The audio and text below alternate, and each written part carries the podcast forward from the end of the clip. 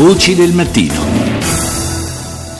Buongiorno, nuovamente buongiorno da Paolo Salerno. Sarà un consiglio dei ministri piuttosto veloce, quello convocato per oggi perché il Premier Renzi è in partenza per il vertice europeo. Un consiglio dei ministri dunque breve ma di sostanza, considerato che dovrà ufficializzare la legge di stabilità che prevede interventi, si stima, per una trentina di miliardi di euro. Fra le misure annunciate, come saprete, c'è il taglio delle tasse sulla prima casa, una misura che malgrado le rassicurazioni dell'esecutivo, alcuni enti locali temono che possa avere un impatto pesante sulle già disastrate finanze dei comuni. Con Rita Pedizzi abbiamo raccolto il punto di vista di due sindaci, uno del sud e uno del nord. Cominciamo con il primo cittadino di Napoli, Luigi De Magistris. Ma io sono molto preoccupato perché quando la si mette tagliamo le tasse siamo tutti d'accordo, ma sinora ad ogni annuncio di taglio di tasse non c'è stato un effettivo taglio di tasse, nel senso che è stato il gioco delle tre carte. Noi come sindaci abbiamo visto solo tagli, tagli ai trasferimenti e nessun abbassamento di tasse, anzi quel che è ancora più grave, il governo centrale e il Parlamento mettono tasse gli amministratori sono sostanzialmente i firmatari di una cartella esattoriale e non riusciamo nemmeno ad avere le risorse sui nostri territori. Quindi io non credo che il governo oggi ha le risorse per poter fare, come dice Renzi, una compensazione ai comuni attraverso un annunciato taglio delle tasse nazionali.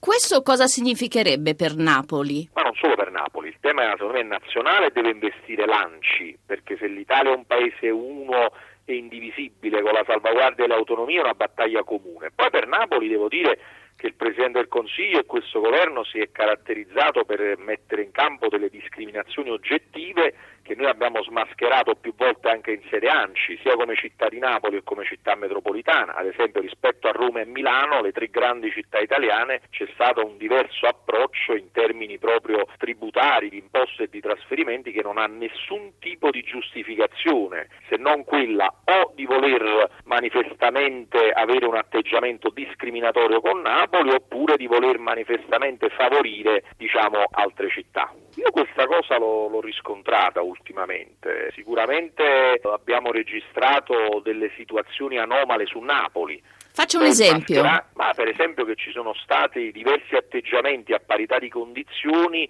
nel, nei trasferimenti e nelle imposizioni tributarie eh, nelle città, ad esempio tra Napoli e Milano, sul come considerare il costo di una scuola a Napoli il costo di una scuola a Milano, il fabbisogno della popolazione, i bisogni, sono tutte cose certificate e statistiche che eh, abbiamo messo in campo mettendo in difficoltà lo stesso governo che in alcuni casi ha dovuto fare anche marcia indietro quando si è affrontato il tema delle città metropolitane.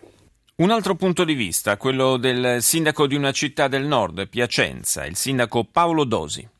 È abbastanza comprensibile che eh, gli enti locali abbiano sempre qualche preoccupazione nei confronti delle leggi di stabilità che vengono licenziate dal governo ormai da anni, anche perché i provvedimenti solitamente hanno ricadute piuttosto pesanti sugli enti locali. Devo dire che alcuni segnali positivi che in questi ultimi mesi abbiamo avvertito anche sul territorio mi fanno guardare con un occhio più favorevole nei confronti di alcuni dei provvedimenti che sono stati inseriti nella legge che immagino verranno licenziati finanziati. È positivo in sé il fatto che si vada a incidere su imposte come l'IMU prima casa, la Tasi, soprattutto se effettivamente saranno compensate da uh, interventi sostanziali sulla spending review. La preoccupazione in questi casi è che i comuni alla fine diventino come è stato anche fino a un recente passato, la cassaforte per reperire risorse che poi vanno a diminuire tassazioni che però alla fine non conoscono una vera e propria compensazione. L'importante è che venga confermata un intervento appunto su IMU, Tasi, IRES come è stato ventilato, anche su agevolazioni sul tema degli esodati, che però abbiano una compensazione reale in contenimenti di costi che invece finora hanno continuato a gravare sulla pubblica pubblica amministrazione. Alcuni suoi colleghi del Sud sono preoccupati. Ma ci sono anche interventi specifici su aree del Sud. Credo che dobbiamo leggere sempre questi provvedimenti nel complesso. Lo sforzo che ha fatto il governo in questi mesi è quantomeno da guardare con attenzione. Ripeto, noi sul nostro territorio abbiamo raccolto alcuni segnali positivi di rilancio, soprattutto della produzione industriale e di rilancio sul piccolo commercio. Sono sempre numeri piuttosto contenuti, però vanno in controtendenza rispetto a quello che abbiamo conosciuto negli ultimi anni. Capisco che al sud la situazione sia molto più difficile e soprattutto sconti una prassi, un peso amministrativo che ha aggravato fortemente nel corso degli anni sugli enti locali del meridione. Credo che la via d'uscita abbia tempi più lunghi senz'altro rispetto alle città del nord, un segnale di attenzione mi sembra che ci sia, senz'altro non sarà sufficiente, ma però è un piccolo passo avanti rispetto a un'attenzione che forse nelle ultime leggi di stabilità sono venute a mancare.